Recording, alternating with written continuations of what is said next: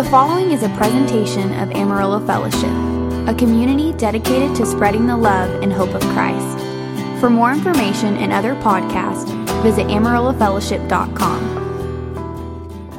You may be seated today. If you have your Bibles, turn with me to Romans chapter 5, verse 12. I want to pick up, pick up where I left off last week. Last week, I began a two week mini series. And it's really hard for me to do a two week mini series because every time that I do a series, there's so much that I want to say. So this message is going to be about two and a half hours long today because there's so much that I want to say today. And uh, man, honestly, last night I was working late into the night, cutting back, cutting back, cutting back, cutting back, trying to get this down to an hour and a half. So we're good. We're only at an hour and a half instead of two and a half hours.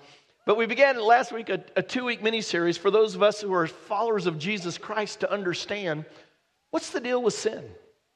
Since we know that we're the righteousness of God in Christ Jesus, and since we know that we have been totally forgiven of our sins, amen, are you learning that?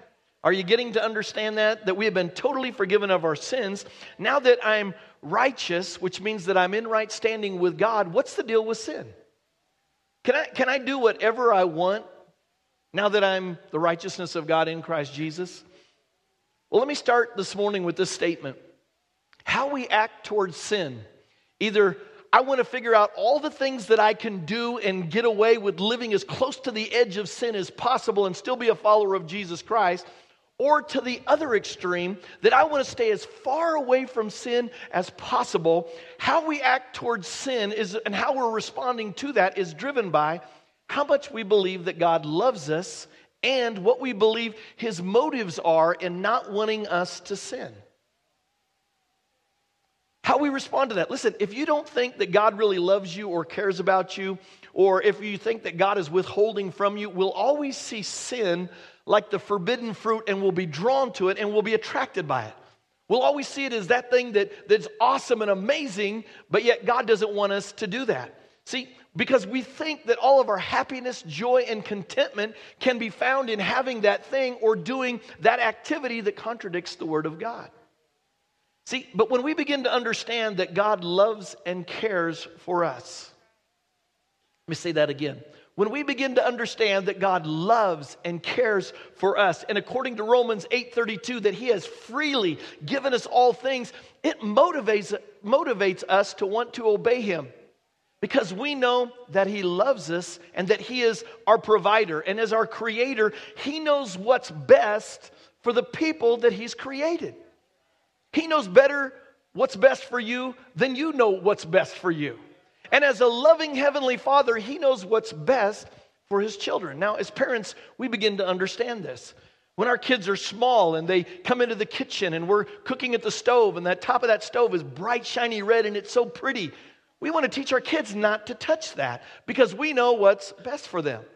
When they want to go out and ride their tricycle out in the road because, man, it's so much better, that wide road that you can ride your tricycle on, we know what's best for them. Our loving Heavenly Father knows what's best for you and I. So last week we began looking at the fact that we have been reconciled or totally changed from the life of sin. That when we received Jesus, we became righteous, meaning that when we sin, we are actually going against the nature of that we now have as the righteousness of God in Christ Jesus. So when we sin, we repent.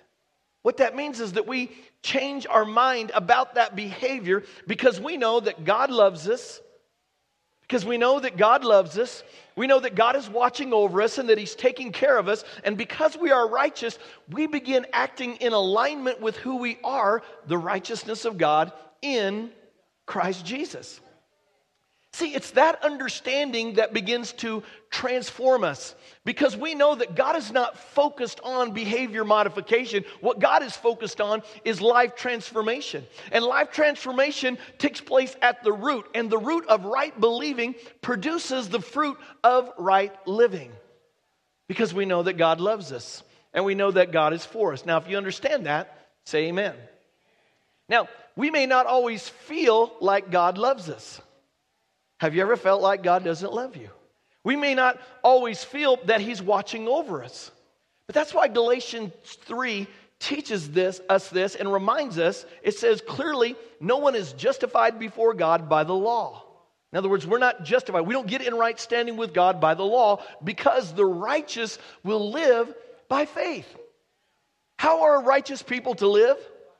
By faith. Those of us that have opened up our hearts and lives to Jesus, received Him as our Savior and Lord, we no longer live by our feelings, we live our lives by faith.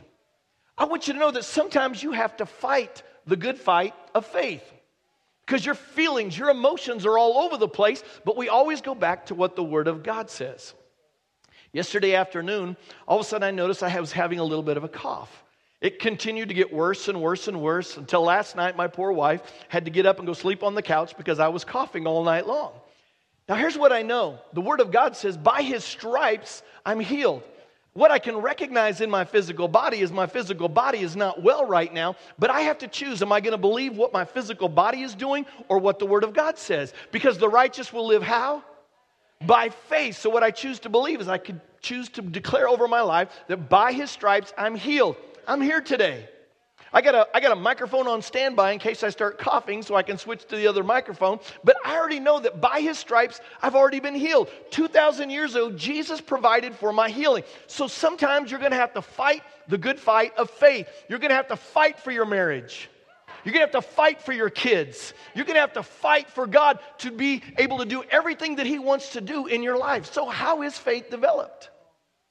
Romans 10 17. So then faith comes by hearing I'd mentioned this last week. I think Paul meant to keep going on and hearing and hearing and hearing and hearing the Word of God. In other words, faith is developed in you and I as we're hearing and hearing and hearing and hearing and hearing and hearing the Word of God. Some of you are, are, around some people that speak contrary to the Word of God, and you're hearing and hearing and hearing things that go against the Word of God. So you got to spend more time hearing and hearing and hearing the Word of God. That's how faith is developed in your life. So, as righteous people, we are to live our lives by faith, which means we live our lives according to the Word of God, not by how we feel, not by what is being popularly taught right now. Listen, sometimes there are some people that come out that, that we believe are men or women of God that speak things that are not in alignment with the Word of God. And because we, we think, well, they, they know what they're talking about, we buy into it. But we got to live our lives according to the Word of God, not by how we feel. So today I'd like to finish what I started last week because last week we learned again that we have been reconciled or totally changed from a life of sin. So, what's that mean for followers of Jesus Christ when dealing with sin? Well, let's look at Romans 5:12 and discover what's the deal with sin. Romans 5:12 if you're there in your Bibles or you can see it on the screen say amen. Amen. Therefore, just as sin entered the world through one man, who's that one man? Adam and death through sin. Now, do you see the progression here? Adam disobeyed. When Adam disobeyed, sin came. And when sin came, death came, and all men died. Look at the last part of that verse. And in this way, death came to all men because all sin. Now, I want, I want you to watch as we're looking at Romans 5 here. What is the fruit of sin? Now, why had all men sinned? Because we were in Adam when he sinned, and because he, he sinned, his sin affected the seed or all of mankind. Verse 13 For before the law was given, sin was in the world. But sin is not taken into account when there is no law. Nevertheless, death reigned from the time of Adam to the time of Moses, that was before the law came, over those who did not sin by breaking a command, as did Adam, who was the pattern of the one to come. In other words, death reigned whether you sinned before the law came or after the law came. Death was still on you because sin was in the earth. So it's looking kind of hopeless. Isn't it? It's kind of easy to start thinking, my God, how on earth are we going to get out of this? Verse 15. But the gift. But the gift. Now, what's that gift? The gift of righteousness is not like the trespass. For if the many died by the trespass or the sin of the one man, how much more did God's grace and the gift that came by the grace of the one man, Jesus Christ, overflow to the many? In other words, just like when Adam sinned, we all sinned because we were in him and sin brought death. But how much more did God's grace, and the grace we're talking about, the righteousness of God, put us in right standing in him? Jesus showed up with the righteousness of God, and everyone who receives the gift of righteousness becomes righteous. Verse 16 Again, the gift of God is not like the result of one man's sin. The judgment followed one sin and brought condemnation. But the gift followed many trespasses and brought justification. That means declared righteous. For if by the trespass of the one man death reigned through that one man, how much more? I preached on this a lot. I love this verse. How much more? You know, God's sins down here, we always think that sin trumps the work of God, but how much more will those who receive God's abundant provision of grace and of the gift of righteousness reign in life through the one man, Jesus Christ? See, God has provided a way for you and I to reign in life. When we're reigning in life, our circumstances aren't. When we're reigning in life, sickness isn't. When we're reigning in life, the devil isn't. God has provided a way for you and I to reign in life. How is that? How do we do that? By behaving? No, by receiving an abundance of grace and the gift of righteousness. Verse 18, consequently, just as the result of one trespass was condemnation for all men, so also the result of one act of righteousness was ju- justification that brings life for all men. Every person that is alive today has the opportunity to receive the abundance of grace and the gift of righteousness. And the only way to get a hold of this righteousness is you're going to have to believe that you have received it. You're not going to wait till you feel it. You're going to have to believe that you have received it, and then you're going to need to stand in it. Because you can believe that you've received it on Sunday morning, but not stand in it, stand on it on Tuesday morning. But in the midst of the busyness of life, are you wondering, man, am I really a follower of Jesus Christ? If I am, why do I keep saying that? Why do I keep doing this? You've got to believe that you have received it and then stand it. Stand in it. Verse 19 For just as through the disobedience of the one man the many were made sinners, so also through the obedience of the one man the many will be made righteous. Verse 20 The law was added so that the trespass might increase. Now, watch this. But where sin increased, grace increased all the more. So that means the more sin goes up, the more grace goes up. So that just as sin reigned in death, so also grace might reign through righteousness to bring eternal life through Jesus Christ our Lord. Now we need to understand something here. Eternal life is not talking about living forever. Everybody's going to live forever. But people will tell you, you need to give your life to Christ so that you can live forever. Well, we're all going to live forever. The question is, what's going to be the address we're living in when we're living forever? Is it going to be 777 Hallelujah Square or 666 Diablo Boulevard?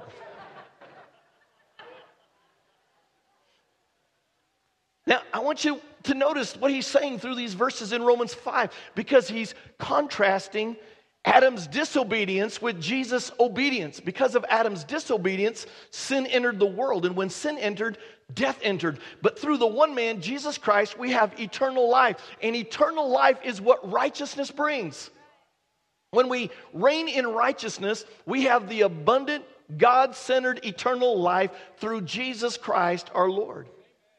Why is that? Because when I'm reigning, ruling, and standing in God's righteousness, I already know that I have a right to the abundant life that God has already provided for me. Where do I find that abundant life? In the Word of God. I may not see it physically, but now I know that I have a right to it because I'm standing on God's promises. Promises that have been made available to me, not because of my good behavior, but because I'm the righteousness of God in Christ Jesus. Are you beginning to see how powerful your position in righteousness actually is? And all that is made available to you through God's righteousness? Because there might be some of you here this morning that you want to know okay, if I'm righteous, then what's the deal with sin? Does sin really matter? Some might be saying, now that I'm the righteousness of God, it seems like I can do whatever I want.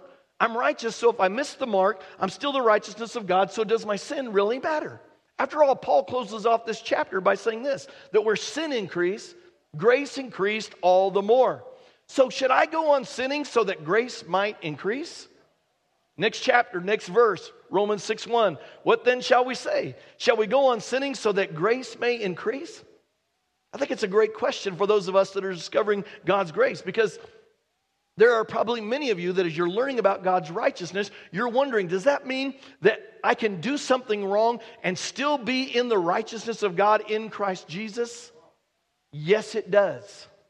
I know some of you that just totally tweaked your theology. But when, even when you sin as a follower of Jesus Christ, you're still standing in the righteousness of God in Christ Jesus. But listen, but that sin is a seed that has a harvest. There are all kinds of negative and horrible things that happen because of sin. I've watched sin destroy families. I've watched sin destroy people's health. I've watched sin create horrible emotional problems and issues in people's lives. So God will be forgiving and merciful towards our wrong behavior, but there are still negative consequences for sin.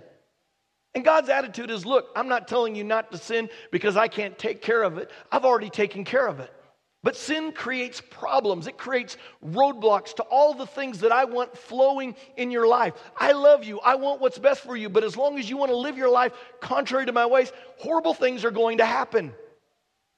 See, just like a man shouldn't go messing around with dynamite. Why? Because it, it could explode and horrible things would happen. God is saying, listen, listen, don't play around with sin. Don't see how close to the edge you can walk and still be a follower of Jesus Christ. Get as far away from sin as possible because it can really cause some serious problems in your life. And I love you and I've forgiven you. And if you come back a thousand times, I'll want you to know that I've already forgiven you. But you still need to be careful because playing around with sin is putting yourself in a position for bad things to happen to you, to your family, and in all areas and arenas of your life. So Paul asked the question, What then shall we say? Shall we go on sinning so that grace may increase? Since we're standing in the righteousness of God, shall we just keep on sinning even while we're standing in the righteousness of God? Verse 2 By no means. It means nada. It means uh uh. It means don't do it. We died to sin. It means that we've been reconciled, we've been totally changed. How can we live in it any longer? Or don't you know that all of all of us who were baptized into Jesus Christ were baptized into his death. We were therefore buried with him through baptism into death, in order that just as Christ was raised from the dead through the glory of the Father, we too may live a new life. Now, what's the new life that God has for us? It's the abundant life. It's the victorious, overcoming life, not the defeated life that sin brings. Now, the last part of this chapter, it talks about being slaves to righteousness because in righteousness, you now have a license to practice righteousness. See, some people think that if you talk too much about God's grace, you're going to give people a license to sin. There are a lot of people out there writing stuff today talking about hyper grace. Listen, grace is already hyper. Grace is already on steroids. Grace is already so stinking amazing in our lives. And they'll think that if you talk too much about grace, it'll give people a license to sin. But when you really understand God's grace, it doesn't give you a license to sin, it gives you a license to practice righteousness. When you understand how good God is, even in the midst of your failure, you want to stand back up and go, God, thank you for loving me, even though I said that, thought that, or did that. So God is saying you don't have to practice sin anymore because your license has been changed from sin to righteousness. Because God is wanting you to have the abundant life that He has for you. And He doesn't want you stopping up things that would cause the abundant life to not be able to flow into your life. Verse 15 What then? Shall we sin because we are not under the law but under grace? By no means. Don't you know that when you offer yourselves to someone to obey Him as slaves, you are slaves to the one whom you obey, whether you are a slave to sin, which leads to death, or to obedience, which leads to righteousness? See, sin will take you where you don't want to go. It will keep you longer than you want to stay, and it will cost you more than you want to pay. So you have to ask yourself the question who am I obeying today? What my flesh wants me to do, or where the Holy Spirit is leading me to? Because if we aren't willing to be obedient to the Word of God, it's an indictment about who is our master. Verse 20 when you were slaves to sin, you were free from the control of righteousness. What benefit did you reap at that time from the things you are now ashamed of? Those things, talking about sinful behavior, result in death. But now that you have been set free from sin and have become slaves to God, the benefit you reap leads to holiness, and the result is eternal life. Listen, God is concerned about our behavior, and that's why He's talking about sin here, because He's concerned about the harvest that comes out of our behavior. That's why the next verse says this For the wages of sin is what? What's the payment for sin? Death. But, praise God for the but that's right there, amen? But the gift of God is eternal life in Christ Jesus our Lord. See, are you beginning to see how much God loves you? And that your sin is something that He can't take care of because it's already been taken care of, but it sure can be a problem to us. It can cause death in relationships. It can cause death in our health. It can cause death to dreams, death to vision, death to the abundant life that God has for us. And that's why He's calling us as a people who are in right standing with Him, those of us that are righteous, to live our lives by faith or according to His Word. How do we do that? We talk His Word, we act upon His Word. And when we mess up, not if, but when, stand back up and say, That's not who I am. I want to repent of that bad thought. I want to repent of that bad behavior and live my life according to the Word of God. See, God wants us to become established in righteousness so that we can walk in the abundant life that He has for us now and the eternal life that He's created for us. So, as we live the life of faith, He's teaching us to remain in Christ. Keep abiding in the righteousness that you have in Christ Jesus. Keep living your life according to the Word of God. So, He wants us to know that we are no longer in bondage to sin.